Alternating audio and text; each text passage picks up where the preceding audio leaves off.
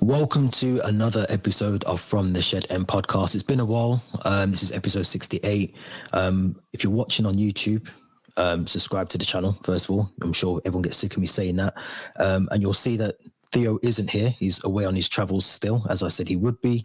But we are joined by a very, very special guest. Um, do you want to just introduce yourself and let the listeners know as well um, your own channel? I know you've got your own podcast channel and YouTube channel as well that's doing really well. No, th- thanks for having me, mate. Appreciate it. I'm Charlie. I'm a massive Chelsea fan. Got my got a podcast with with uh, one of my mates George. and I've also got a YouTube channel as well called the Blues Brothers, where we kind of just do a bit of everything really: match previews, match reviews, transfer news, whatever. Basically, all Chelsea news is covered on there. So yeah, if you want to go and check that out and subscribe to my channel as well, then yeah, please do so. Yeah, cheers, Charlie. Thanks for joining us as well. But it's been a while, as I said, we we haven't done a podcast episode for a while. And strangely, as I was sort of getting set up, I thought it was only last week that Thomas Tuchel was actually still in Mate, charge at Chelsea. Mad. So quick, isn't it? Yeah, it's been a it's been a weird week. So um, I want to take it all the way back because I think it's only right we do that for the podcast. Um, for anyone who's a, a, watcher of the um, the YouTube, you'll know I've definitely voiced my opinions about Thomas Tuchel, and we've mentioned around the second already. But for the audio. Um, um, podcast listeners, just what was your, your your thoughts about Thomas Tuchel as Chelsea manager? First of all, I mean, he had 100 games at Chelsea, um, a good milestone to have. Unfortunately, didn't get to see out another 50 or another 50, as he put it in one of his press conferences. But what was your thoughts about Thomas Tuchel and his his time at Chelsea? Because I, you know, I've got my own opinions, and I'm sure Theo is. But what's yours? Uh, I think did a phenomenal job. Um, you know, all, all, things considered, you know, coming in in a difficult period in, in January when he replaced obviously Frank Lampard, and within five months delivers the Champions League with with the same set of players that didn't look like doing anything. If, if, if, if we're being perfectly honest, I think we were what ninth or tenth in the table when he took over. Um, and to, to, come in and to transform it, you know, obviously comes in, switches to a three at the back um, or back five We've, we've had success with that under Antonio Conte, with different players though, but he's coming, and that, I don't think it should be under understated how huge that impact is to take a team that is struggling, playing awful football, ninth in the table in January, to in May winning the Champions League, and not only winning the Champions League, but the teams that we beat along the way, and the fact that we, I think we conceded four goals in the whole in the whole tournament. I think that's the best defensive record in, in, in, the Champions League history when under Lampard we were we were shipping goals left, right, and centre with, with, with with the same players. I think you know he used his experience bringing mm. the likes of Rudiger back in from the cold. I hadn't really seen him very much. Bringing Jorginho back as well. Um, you know, sort of key players that under Lampard for whatever reasons weren't featuring. Um, to then bring those back in, I think that's kind of where Tuchel using his experience, his know-how within the game to kind of get senior pros on side and the way that he developed the likes of Rudiger, how Thiago Silva kicked on even more under him as well. Um, Reece James developing, Ben Chilwell developing, etc., and, and and whatnot. Like it's that that job was phenomenal. I think I think he has done really well. You know, reaching six of the seven available finals. I mean, mm. we're, we're talking two penalties kicks away from having another two trophies in, in the cabinet, and you're looking you're looking at things very differently, and perhaps that buys him a little bit more time. But I think his time has been plagued by things that no football manager should have to be talking about. You know, war in Ukraine, sanctions for the club, which is nothing to do with him. But I think the guys above him, right, mm. I, th- I, think they're a little bit spineless, to be perfectly yeah. honest. You know, not apart from Petr Cech, no one coming out and saying anything. You know, obviously we had, we had, we had communications from Roman through statements through his people and, and whatnot. Fine, we know that Roman doesn't speak very much publicly anyway. We kind of expect that, but for like someone for like Chairman Bruce Buck to just be silent on this. Nothing on the Super League from Buck, and then nothing yeah. on the sanctions from Bruce Buck as well. They almost fed him to the wolves, really. And like he's trying to focus on the football, and you get every press conference is not about football. It's about it's about Ukraine, which is which is nothing to do with him. So I think you know, he had a tough hand there. I thought he handled himself perfectly. Um, you know, he, he speaks very well. He's an intelligent guy. He's an honest guy. Um, but ultimately, you know that that can be a little bit distracting. But at the end of the day, the results on the pitch, they they've not been good. They they haven't been good for for for a while. We've been. It's not just the start of this season. The back end of last season was really poor as well. Preseason um, as well. Preseason terrible. Mm. Um, you, you could almost argue that really since Christmas, as in last Christmas, where we obviously went on a poor Christmas period, we we haven't really played very well at all since Christmas. Uh, look, there's a handful of games where we played yeah. well, but generally speaking, consistently haven't played well since Christmas. And that's look, there's obviously context to that with everything that's going on outside the club, but when you're looking at just results and football at the end of the day is a results based business, people don't like to apply context to things. But yeah, the, the results haven't been great. I mean, I, I think he's done a great job. I, I, do, you know, obviously winning us a Club World Cup, winning a Super Cup, you know, completing the yeah. set for the club. But when you look at, you know, was he was he building a team for the future?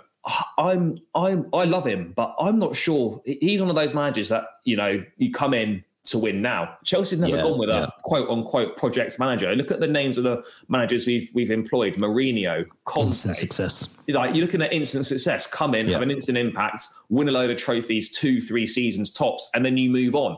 You know, we've never we've never had a project manager. And I, if you look back at where Tuchel's been at, at his previous clubs, he's never been someone that stays at a club for more than two to three years either. So you're asking Tuchel to go through something that he's not really done as a manager.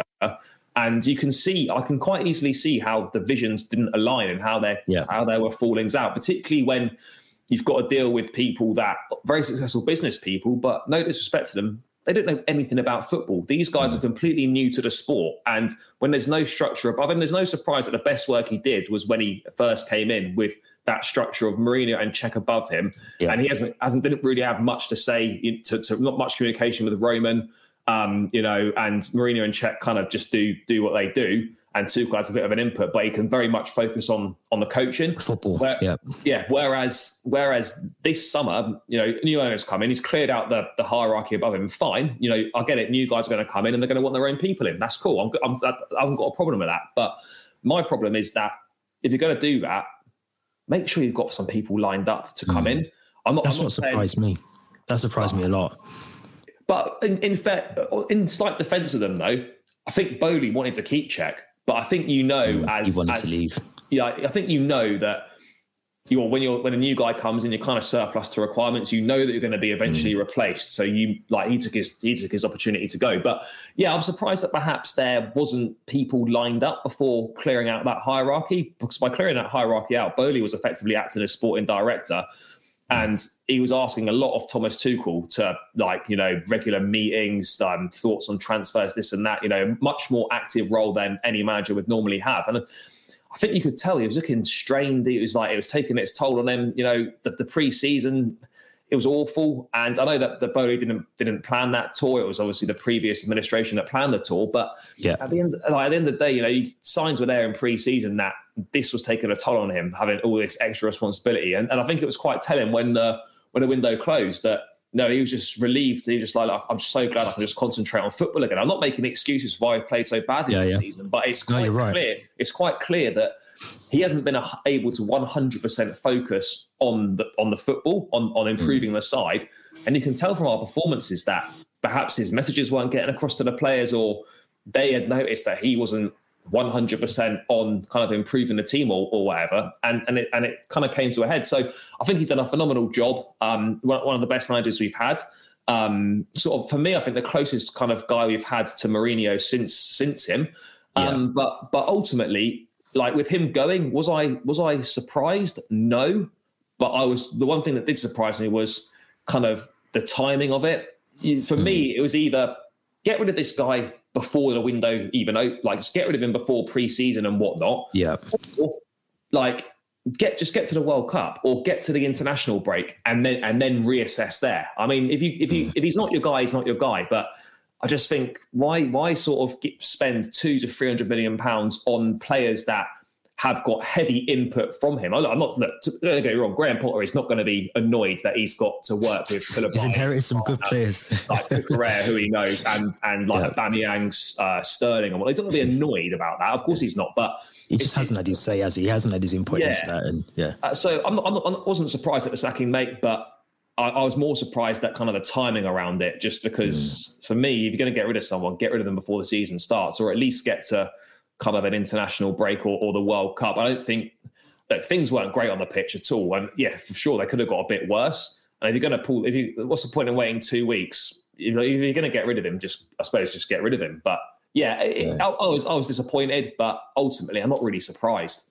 No, I'm I'm I'm definitely with you 100. percent You know, you made some really good points. I think you know, you look at when Thomas Tuchel took the job that first game, Wolverhampton Wanderers. I think it was nil nil.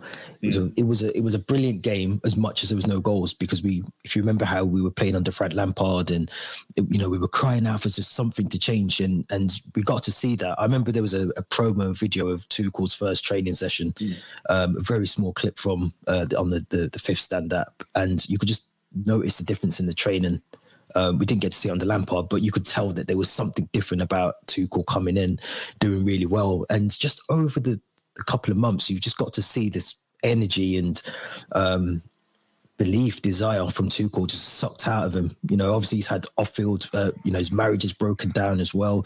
COVID, he had to deal with that as well. There were so many things that were just against him. Um, again, I think Wolves, maybe at Molineux, I think we had three outfield players and two subs on the bench, and it was just. I went to that like game. That. It was ter- mate, honestly, we're terrible. we had about three keepers on the bench just to fill yeah, it. I, I couldn't believe, and everyone else's games at the time were getting postponed. Mm. If you remember, and it was just our games were never postponed. There's not an excuse to say that you know we shouldn't have. You know, we, it's not an excuse because you know we still have to we still got 11 quality players on the pitch we should still be able to do so do a job but it does hamper your options off the bench as well um I, I just think it was i think it was more the back end, like you said, after Christmas, I think there was a massive congestion. If you remember, um, last December, we were playing almost a game every three days, I think, or something silly.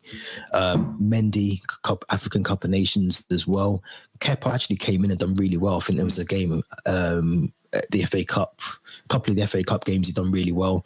Um, but it was just, it was just after Christmas, and then obviously we it was just you could just tell. I think from preseason this this season starting, you could tell that something wasn't right. Um, the sanctions didn't help in terms of strategy, in terms of recruitment, but I just think in terms of the connection between Todd Boehly and Thomas Tuchel just didn't align, and you could see that. And I think you you hit one of the, the nails on the head in terms of you know when any any change in any it doesn't have to be football, just any of the business.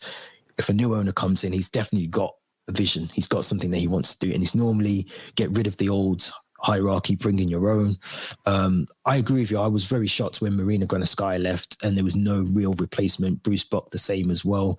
Um, there was no real urgency to get anyone in. Uh, and maybe looking back, that was Todd Boehly's idea. You know, I'll, I'll take this summer transfer window um, on my shoulders and, and, just try and carry it through through to um, when the window shuts. And even the director of football now, there's you know that's suddenly picked up again, and we're talking about um, you know, PSG and this person, RB Salzburg's um, director of football at the moment. I think we're looking at loads of different different options. Um, I, I, agree with you. I wasn't shocked. And again, if you've been listening or watching the YouTube videos, you'll know that I've always been saying time is ticking for Thomas Tuchel. The performances haven't been good. Players have been played out of position for, for obvious reasons, especially before we had Wesley Fofana. You know, we saw Reece James playing right centre back, and I think Ruben Loftus Cheek was right wing back at times as well. It worked. I think it worked really well. It was almost a hybrid right wing back. It worked, but it's not ideal.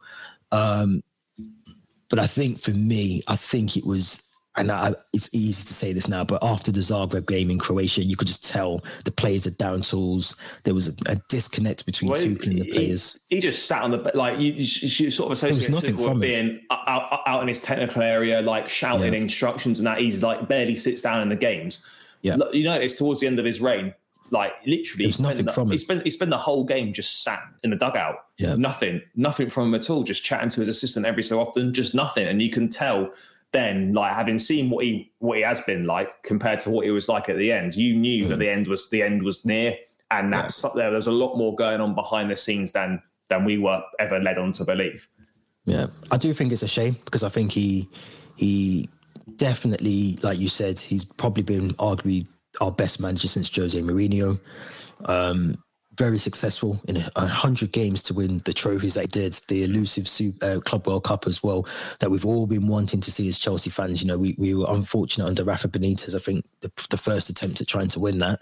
Um, yeah, I mean, he's still got you know he's got years ahead of him. You know, I think one of the the, the things that, and uh, I think you read it as well uh, on, on, one of the tweets was when he released his statement, and you know yeah. he almost said, you know, he's so it, you could tell that the passion was still there for him. I think it's just, as you said, a massive disconnect between owner and, and manager. But it was just, it was just hard to read because you know, you don't really get managers that close and passionate mm. and you know take the, the club in as much. You know they normally just take their compensation package and they move on to mm. another job and you know wash their hands of the club. But i don't think that is the case with thomas tuchel. I think he does generally have a lot of love um, for the club which is which is a shame for him. You know it's a, it's a shame um, how it ended. But to have that on, on your cv for 100 100 games and those trophies and you know the way we started the season the facts you know we had to all like you mentioned all those things that were happening in between the season as well. I, I think it's a, a, a, you know if anything it's just shows how well how good of a manager he is that he can cope under those pressures. You know not many managers could do that. So um it is a shame. I agree. Um very quickly, we, we and I, I, have got to ask you this. I mean, I, I have the assumption that Todd Boehly was always looking at Graham Potter before, you know, for, for months. I think I, I, I look at some of the signings. I think were they Thomas Tuchel signings? Maybe Aubameyang, of course, was a Thomas Tuchel signing. Um, you know, he's, he's, he's you know, you mentioned Thomas Tuchel, uh, Aubameyang to Thomas Tuchel, and his eyes light up. So you can tell that was a, a signing from Thomas Tuchel. But you look at Marc Cucurella, you look at Raheem Sterling, were they Thomas Tuchel signings or were they Todd Boehly with the co-sign of you're going to work with these players, uh, Thomas Tuchel, whether you like it or not. These are the players we're bringing in.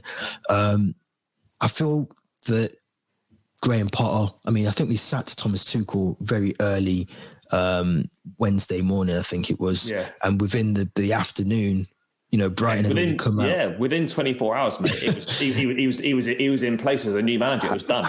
I mean, that does. I mean, maybe Brighton just didn't want to stand in his way, which could easily be the case. But you just look at how quick that was done. Brighton said, "Yeah, no problem. We'll take the you know the the twenty million or whatever yeah. it was we need to pay." And you know there was a, a, meeting set up Wednesday evening with Graham Potter, and he was in he's in place. You know he was announced I think Thursday. So do you feel that? Well, it's two questions, but do you feel that that was the case that some of these signings potentially just Todd Boehly thinking ahead, thinking if we do sack Thomas Tuchel or Thomas Tuchel walks or whatever the case is, that at least we've got proven Premier League players that um, you know Graham Potter might be able to work with until yeah, the summer I mean, window opens. It's, I think, as, as far back as pre-season, there was like they were kind of thinking about it, re- replacing yeah. Tuchel. As far yeah. back as pre-season, you could, you could like they weren't, they weren't, they didn't take kindly to the to the comments, particularly after the Arsenal game about it's about the same. It's like the same, same players. So, so what, what what are you expecting to change? I don't think they took too kindly to those comments. I mean, sometimes you're like being so honest can also work against you. Um, mm. And I think in perhaps in that instance, it did. Even though I respect that they comes out and says how it is. I think the owners looked at that and they weren't best pleased with that. But yeah, say as far back as pre-season, they were looking at, they were thinking about possibly replacing him. Um, so this isn't something that's just like appeared out of nowhere. You don't sack someone on a Wednesday morning and then think, oh shit, who who who, who should yeah, try let's, and get? Let's go now? and get Potter. Yeah, yeah exactly. You're you're, you're you're already in talks with these guys beforehand. They would have they would have known that like they they were going to sack Tuchel. They would have known that last week or, or, at least a week before. They haven't just made this decision. This is a decision that's been weeks, maybe months in in the making, thinking about it, talking about it.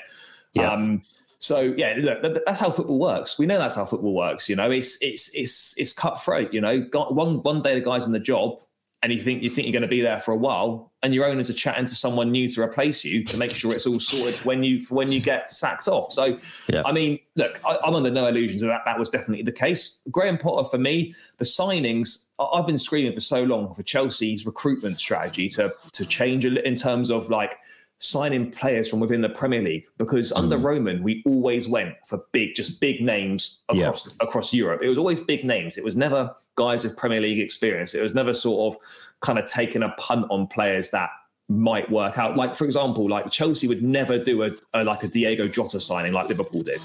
Like yeah. under Roman, that just wasn't a thing. But yeah. now I look at it under Boehly and I think, do you know what? Like whatever people think of him, I think he's had, I think he's had a really good impression in in, in, in the window. Like yeah, he's, he's he's he's backed, he's he's invested in the squad. Look, you can argue he had to do it. Of course, we had to replace players, aging players. You know, there's a there's a quite a big misbalance in certain areas of the squad. Some areas are really stocked, others are massively understocked.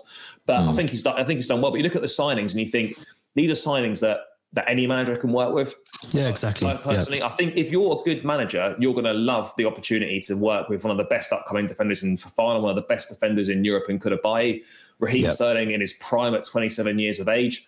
Um, Aubameyang, okay, maybe not as much, but you still think, you know, he's got, he's got goals in him. He's got pedigree. Yeah. You're like, he's, this yeah, is not yeah. just kind of like a sort of a kind of a has been. He's he's he's still got a bit about him. So you look at it. Obviously, he knows Cucurella very well. He brought him over to England in the first place. He he knows him well. That's obviously going to be a big plus. So I mean, it's it's hmm. hard to tell whether the signings were made in mind with Graham Potter taking over? Do we want to make signings that you know Premier League experience that sort of most managers can work with? It's, it's hard to tell, but for sure, like definitely they were speaking to Potter beforehand because I, to be honest, uh, there's no way that Todd Boehly even knew Graham Potter was, yeah. uh, like like like like yeah. a, a, few months ago or, or or whatever it was, but I mean, yeah, look, for sure, I think that has happened, and that does happen. We know it happens, and mm. it's given it's giving Potter an opportunity to to work with a squad of players that still needs a lot of investment, in my opinion. There'll be money to spend in hmm. January. He'll want to do his own thing. He's brought his own recruitment guy in from Brighton that's helped yeah. you know unearth the likes of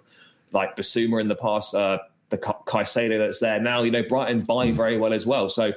it's interesting that I mean, the, the backing that Potter's already been given in terms of five year contracts. When do you ever see a Chelsea manager get given a five? I know contracts don't mean anything, but Tuchel initial eighteen month contract, yeah. but like to give him five years contract to pay 20 million to get him in the first place, plus an extra 2 million for his staff to bring his recruitment guy in, to let mm. him have a say in a director of foot, the next director of football.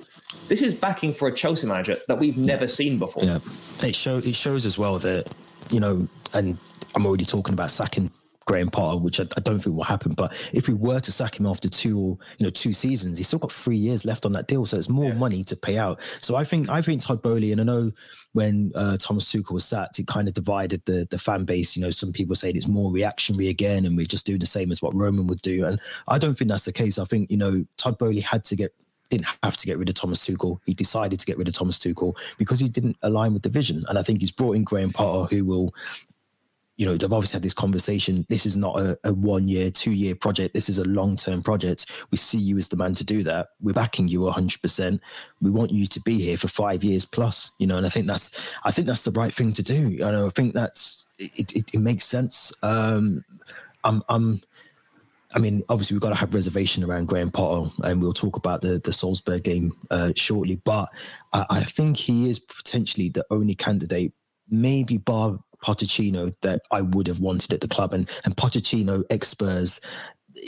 I, I, mean, he, he didn't do that well at PSG, so I was very, very reserved about that as well. And I think having Graham Potter in, um, gives us the opportunity to to, to almost reset the, the, the, whole team, you know, reset the club, reset the team, um, move forward in, a, almost in a Liverpool way, like you mentioned around, you know, having a Diego Jota, but having those kind of signings come in and just give the manager the time. I think that's the, the key thing. We've got to give him the time to be able to to embed um, what he wants to bring to this club and to the team. Um, I, I think it's easy for us to all sit and say, you know, we didn't win, um, you know, against Salzburg, but I think there was pluses, positives to take from that game, 100%. Mm. Um, before we get onto the Salzburg game, I want to talk about N'Golo Kante, who and Jorginho, the two of them, but more so N'Golo Kante, because there was reports earlier this week that he'd refused a two, I think it was a two and a half year deal. Might have got that wrong, so don't quote two, me. But... Two, it was two plus one, I think. Yeah. Okay. Yeah. So option to extend. So, yeah. Um, I don't really see how he can turn that down based on the fact he misses half the season. Mm. And when he goes on international duty, he comes back injured. And he's definitely still a world class player. Let's let's have that right first of all. He's definitely someone that we we miss when he's not in the team 100. percent But do you do you think? What I mean, I, I just can't see what is he holding out for? Three years, four years? Well, I think under under the pre under the previous regime under Roman, like they were very close to agreeing a three plus one, and like for me, I, I love Kante. He's been phenomenal for Chelsea since since he's been here. But there's no denying that he is he can still perform to a very good level, as we saw in the run to the Champions League final, as we've seen in certain Premier League games. But fact of the matter is that I think he's either I think he's the second highest paid player at Chelsea. Mm. Um, and as important as he is to the team, you can't be a key player if you're missing so many games. Yeah. And his injury record, particularly over the last two seasons, like the guy can barely play two games in a row now without getting injured. So, yeah, like for me, if he's going to stay, it's like he's he, he's not going to be able to have it on the terms that he wants because his injury record and his the amount of games that he's missing means that he's not really in the driving seat for these negotiations. He's going to, for me, I'd, I'd like Kante. I've got no problem with Kante staying, but it's got to be on the proviso that he reduces his wages drastically.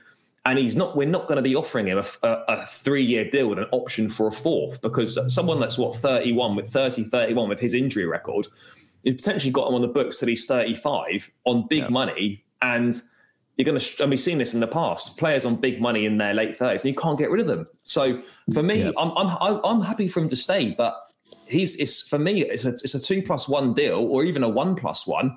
Yeah. And, and reduce the money and try and improve your injury record because he's not in a position now to be demanding big money still and wanting a re- relatively long term contract for that age. Yeah, I think I think under Roman Abramovich, if you hit thirty, it was normally a one. It was always one, one year, year, rolling. One yeah. year with the option to extend for a year. If you yeah. think back to, um, I think isn't that one of the reasons why Frank Lampard left as well? I yeah. can't remember. I, I mean, it, used to, it was mad. It used to be like John Terry. Once he hit thirty, these yeah. were constant, just one year rolling one deals. Year. It was mad. Yeah, and I think I think I agree with you 100. percent I think Kante is definitely out of the two, I think you'd expect Jorginho or Kante to leave in the summer. Mm. I think the two won't be here because there hasn't been any contract talks that I'm aware of with Jorginho, um, unless it's just been you know done behind closed doors. But you would expect one of the two to go. You look at the um, the, players that we have been linked with over the, the last transfer window. You'd expect a midfielder to come in in the next summer window, at least maybe in January, if at a push, if we can. But um, I, I, agree with you. I think it's such a weird thing from Kante. He doesn't seem like the type of player that would, you know, cause a fuss or do an Antonio Rudiger or a Christensen and try and, you know, haggle his way through a contract. He was all, I mean, you know, everyone's got to look after themselves and be selfish, of course. But you just think, based on his injury records, does he need to give up his international career? Does he need to stop playing for France to try and keep himself fit and maybe get that additional year out of him and, and just keep himself fit a bit more? You know, the role that he plays at the club, you know, in that midfield, you're always going to pick up injuries because of the, the, the role that is expected of him to play and the, the manner that he has to play, the intensity of the game as well. But I, I, mean, I, I, love him as a player. You know, he's definitely been, like I said, we miss him when we don't have him in, the in the squad. But you know, I, I, just can't see the the rationale behind having a player that's in the treatment room treatment room more than he is on the pitch you know on, on a big deal like that and like you said you know Todd Boehly's had to, you know, pay off the likes of Ross Barkley and, and those sort of players have had to to just be paid up. You know, I think he had three, two or three years left on his, his deal, um, and and had to be paid off to to get off the books. And we don't want to be in that position again. And I don't think the new owners will. I, I think they won't. They won't back down. You know, they'd rather spend that money on bringing a player in yeah. and allowing Kante to leave on a free. Yeah, I, I, to be honest, mate, I, I, wouldn't completely rule out both of them leaving. I mean, yeah. I, have seen seen things. I think it might have been in the in the Athletic, possibly about Kante wanting a new challenge and the fact that he doesn't feel he's got as many close relationships within the squad as he has done in the past.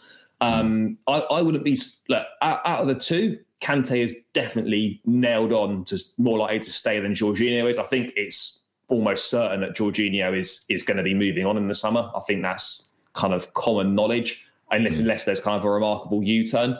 Um, but I wouldn't rule out both of them leaving either. I wouldn't be, I wouldn't be surprised at Kante's age if it's a sort of play you could see him going to PSG, something, yeah, something like that. Nice um, easy. Go back to, yeah, yeah, nice go back to France, payday. play for a bit. But yeah, I mean, out of the two, I'd rather keep Kante. But for me, I said, as I said, on on on different terms, and mm. oh, he needs to be managed better as well. Because as a yeah. manager, because he's so because he can be so good, you want to play him all the time. But Kante is not what he was a few years ago it's I know it's so tempting to just chuck him in, and as fans like, oh, why are we playing Kante? But you look back like last season and whatnot. You're looking at games at home against like lower level teams. No disrespect to them, games that we obviously drop points in. But like when you're playing against a Burnley at home, you don't need to play Kante and Jorginho. Like, you, yeah, like just one of necessary. the two. Yeah, it's not necessary. Yep. So I think Kante, if he's going to stay, needs to be managed better. Doesn't need to yep. be played every week.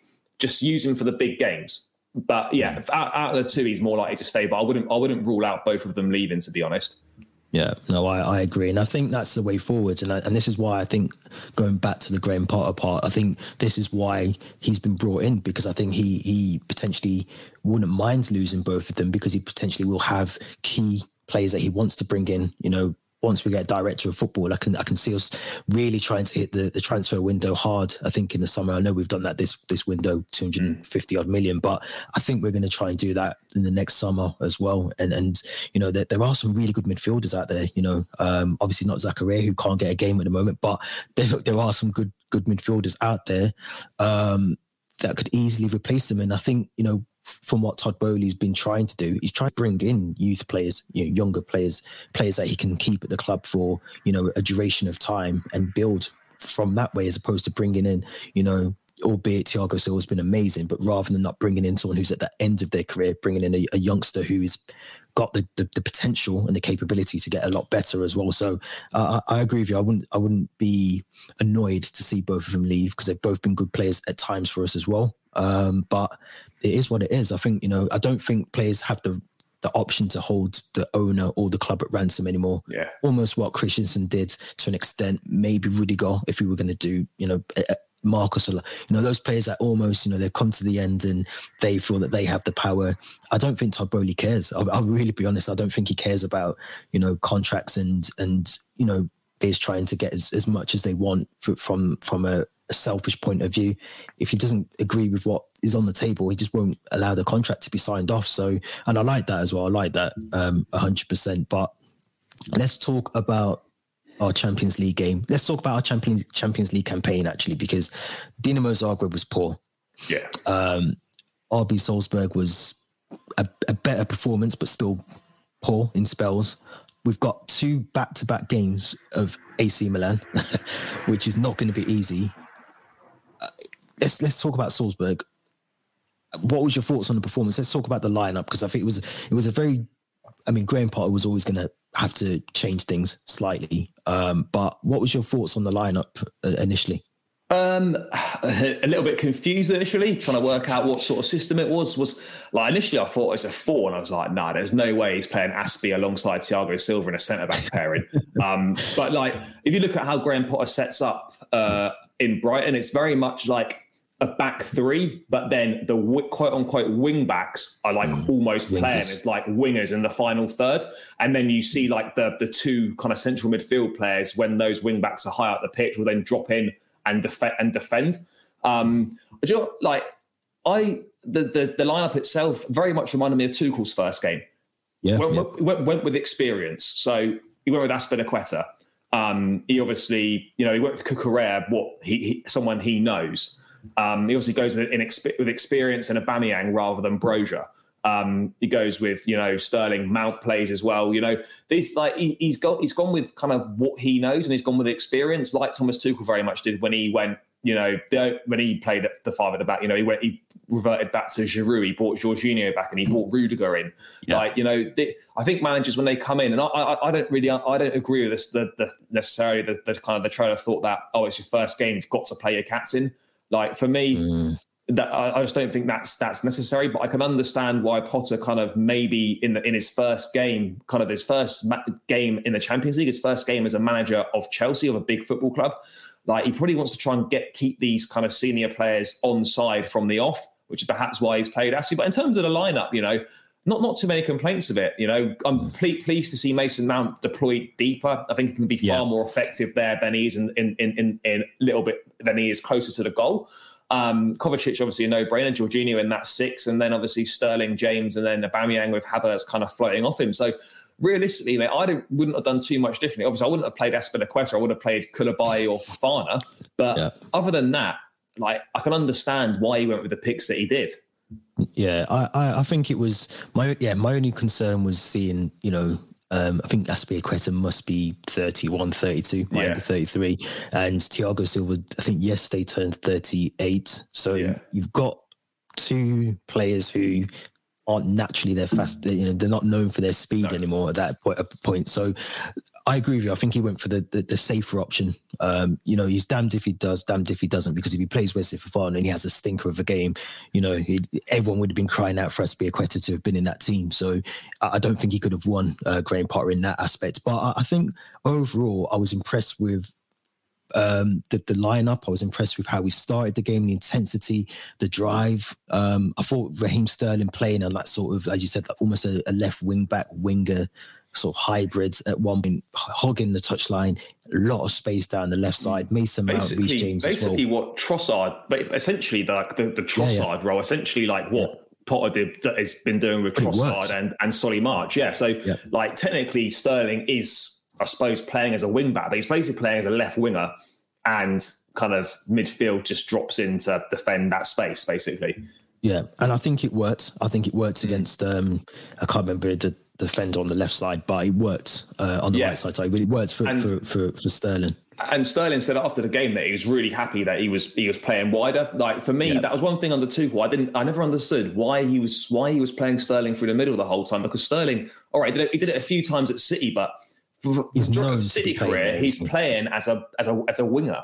So there's yeah. no surprise that him playing as a winger, and you see with his goal, like when he cuts yeah. in and he and he puts it in the corner. How many times have we seen him do that for City? That's virtually what yeah. all his goals have been like for City. So I didn't understand why Tuchel played him down the middle. So if Potter's going to play him in that position, I think it's perfect for him.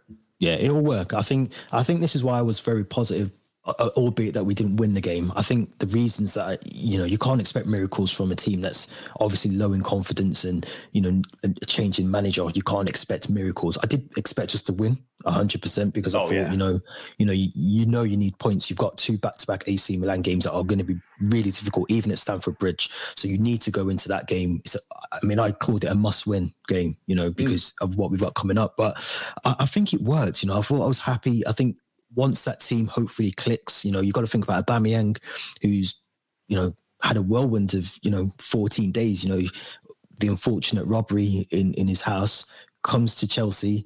He's back with Tuchel. Tuchel sacked. You know, he's even come out and said, you know, he doesn't feel like he's fully fit. He's not mentally yeah. there 100% that's, as well. That's, that's why I don't understand. That's one thing I don't get is why why Tuchel chucked him in straight away to yeah. start that Zagreb game? It was you can tell much. that he's playing within himself. Like that, obviously he's got that fractured jaw, playing with a mask. You, you, you can tell he's not going in for he's not giving hundred percent to everything. No. He's still holding a little bit back, which makes me think, well, why why why why did Tuchel start him against Zagreb, and then why has he started in in this game against uh, against um, Salzburg? Surely. Yeah you know, you could have either played Havertz up there, or in my opinion, you should just chucked Broja up there. And, and he's like, done really well when he came on. Broja looks good when he came on. I, I have mm. to say, I thought Aubameyang was poor, but it's yeah, not was. all it's not all his own doing. But he was dreadful. Like you want, you just want him in the in the in the area, but he was never in the box. He just, didn't really offer anything. And I'm not saying like that's all like his fault. He's obviously not 100 percent fit, so he probably shouldn't be starting these games. But yeah, I, I, I think he offered absolutely nothing. Mm. I think it's more of a mentality thing as well. I think he's, you know, I, I can only imagine what it must be like to, yeah. to go through that trauma um, and then almost just be right. You've been you've been dealt those cards, but now here's a, a, new set of you know things you've got to deal with, and he probably hasn't processed what's happened to him in Spain. So I think it's more a mentality thing, as more and and you know obviously fitness levels. I think he was playing for Barcelona, so it can't really be that much of a fitness thing. Um, I know he he played in the sort of it was like a charity game, I think, for against Man City and scored for Barcelona just before his move. So mm. um, I, I, think I'm, I'm impressed with the squad. I was impressed with what I got to see. I know there wasn't much change from what Thomas Tuchel was a, was implementing anyway, but just in terms of what Graham Potter's trying to do, you can see that there's thought process behind it, and I think that was the key thing. Yeah. Um, I thought their goal, thought Salzburg were, were slightly lucky. I said on the match uh, preview that you know we needed to be very mindful of them. You know they're top of the Austri- Austrian Bundesliga. They've won seven out of eight games um, domestically as well. Uh, I think they'd scored 21 goals, I think, in their domestic league already this season. So they're not, you know, very much like Dinamo Zagreb, not to be underestimated. Yeah. And uh, I thought goal that they scored was avoidable. And it, it was, you know, you, you can break it down in three stages. You know, it's three errors. Like at the end yeah. of the day, you can't make you can't make three errors in a passage of play and expect not to concede a goal. Like one thing I don't understand is why why why do we never make tactical fouls? Like we everyone should. does it. Everyone does it against us, but we never yeah. do it. Like we saw it against Southampton. Jorginho could have bought bought the bought his man down on, on yeah. just inside, just like the halfway line. Take the booking, free kick, regroup. Could have done the same again there. Then you see mm. Thiago Silva gets dragged out wide, where he doesn't really like. He doesn't to need play. to go to ground as he well. Why is he going makes, to ground? He makes a bit. Look, I, I thought Silva had a great game, and we can't be too yeah. critical of him. But in this instance, like he's he's made a hash of a tackle where he should do better. And Azpilicueta is just asleep at the back stick. You know, he, he, knows that guy's there, and he's just and he's just nowhere near him. So yeah. you can't make three mistakes in in a in a passage of play and and be surprised that they've scored a goal. So whilst there were a lot of positives, and I really liked that how Sterling and James were so high up the pitch, and it was really refreshing to see us actually have quite a lot of options in the attacking third, like a lot of bodies in there. Um, but on the flip side, it does. If you get caught out, you're left very mm. exposed. There was a couple of times where oh, I think one time where we saw Kepa rushing out to sort With of Silva, so- yeah. yeah, rushing out to, to head a ball away, almost well, not quite at the halfway line, but you know that's why I think a sweeper keeper is going to be very important under Potter if he continues playing like this. Which is why I think Kepa's got much more of a shout of being number one than Mendy does because Mendy just hasn't mm. got that in his game or that area of his game is his weakest part. But Yeah. you are like I liked a lot of it, but you're you're also very exposed. If you if you get caught out. Like you can, like they, they could almost be through on goal. You, you, you It happened got- against you have got to Zagreb. That's how. Zagreb, Yeah. Zagreb got their goal because of our high line. I think mm. it was for Fofana, missed who- the header, and then Fofana was got outpaced by Orsic. Yeah, so you got you got to be careful. There's definitely pros and there's cons, and we will get more used to the system, and we will play better.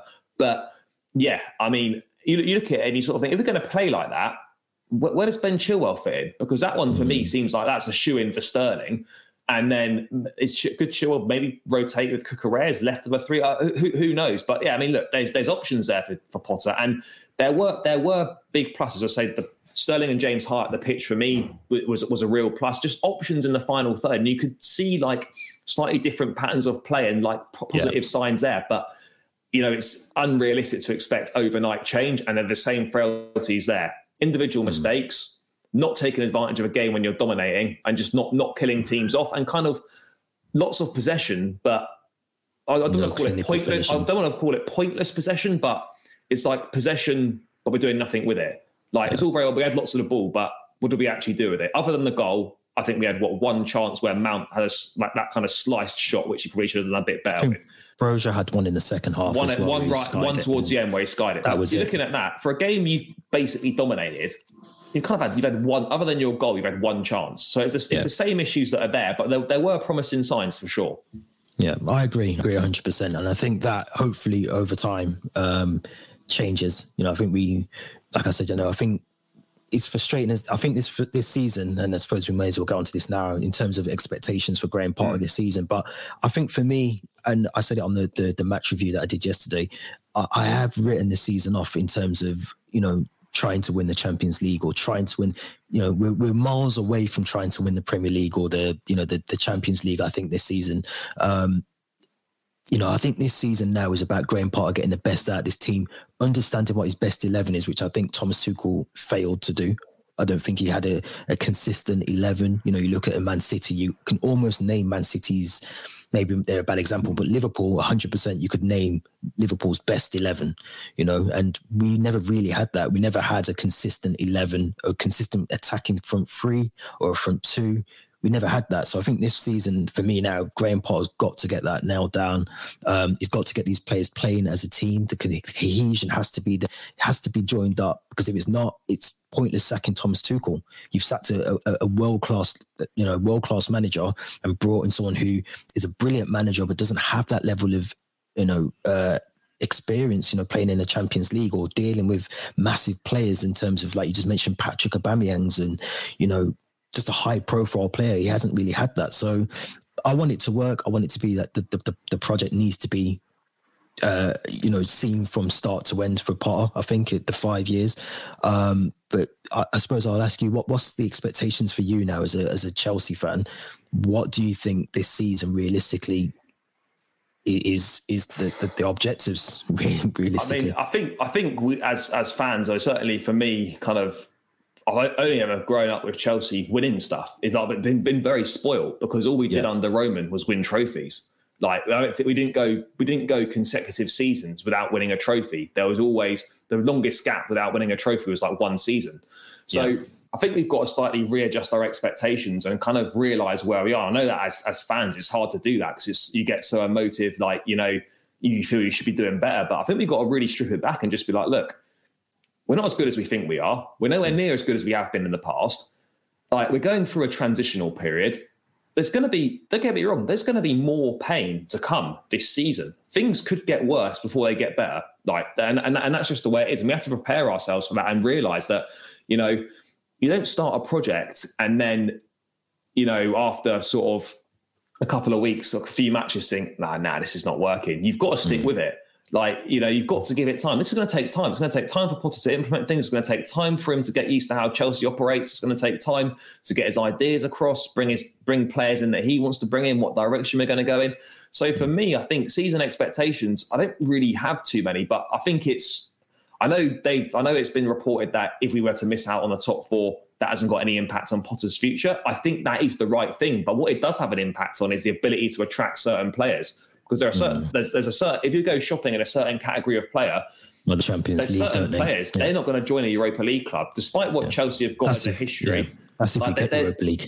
well, there's, there's there's a problem there. So, mm. I mean, look for me, I think top four has got to be. It sounds ridiculous saying it, but top four has got a bit got to be the minimum, and I think that's mm. very doable. But I also look at the league and I think, apart from Manchester City, like everything else is quite up for grabs because mm. you know no one's the Liverpool aren't playing well. Okay, Arsenal are playing well at the moment, but you know they'll they'll, they'll have a period they'll drop off. off. Yeah. United seem to be getting a bit of a head of steam under Ten Hag at the moment, but you look at them and you think, well, they could be there or thereabouts in the top four, but you probably think there's teams better than them. And then there's also Spurs as well, who obviously are playing well and play, like picking up results under Conte, but not playing well. So you look at it and you think City probably is shooing for the title, but the rest of the places as it stands right now, they're all up for grabs. I'm not, I'm not saying by any means we could come second, we're going to come second in the league, but you only have to go on a bit of a run and mm. you could quite easily find yourself like in, in, in second place. But for me, I think top four has got to be the priority. Um, a, a, decent run in the Champions League. I'm not saying they're going to win it, but uh, you, would like to think like a quarter final at least or something like that and yeah. then maybe maybe a, a, domestic cup. I mean, you, you, think League Cup would be the, the, the the easiest one to get, but unfortunately, we've got City away in the third round, so we, we, we, we could be out. Um, yeah. But yeah, for me, mate, it's got to be top four, and then I just think a decent run in the Champions League. If we can get a domestic cup, great, but I'm not really expecting too much from this season. I think it's just about Potter getting his feet under the table, getting his ideas across, seeing progression as a team in terms of how we're playing and how cohesive we are, seeing patterns of play, clear patterns of play, and identity as well. I think those would be big pluses. And we just have to strip the expectations right back, unfortunately. Yeah.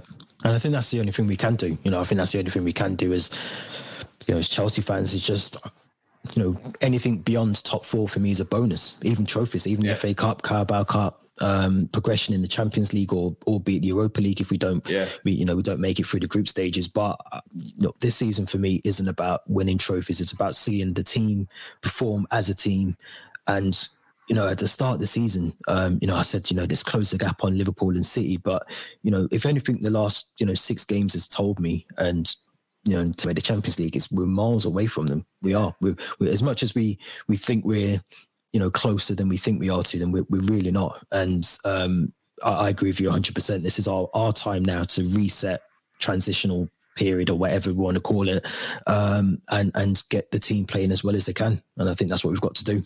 100. percent Yeah, I'd agree, mate. It's as simple as that. We just got to reset everything, and, and we're almost. I'm not saying we're starting from scratch, but we just we've got to you know strip the expectations back and just you know back the manager and just go with whatever happens. You know, there's no point us you know calling for managers to be sacked when we go on our first bad run of form because you're never going to get anywhere if you just keep replacing the manager.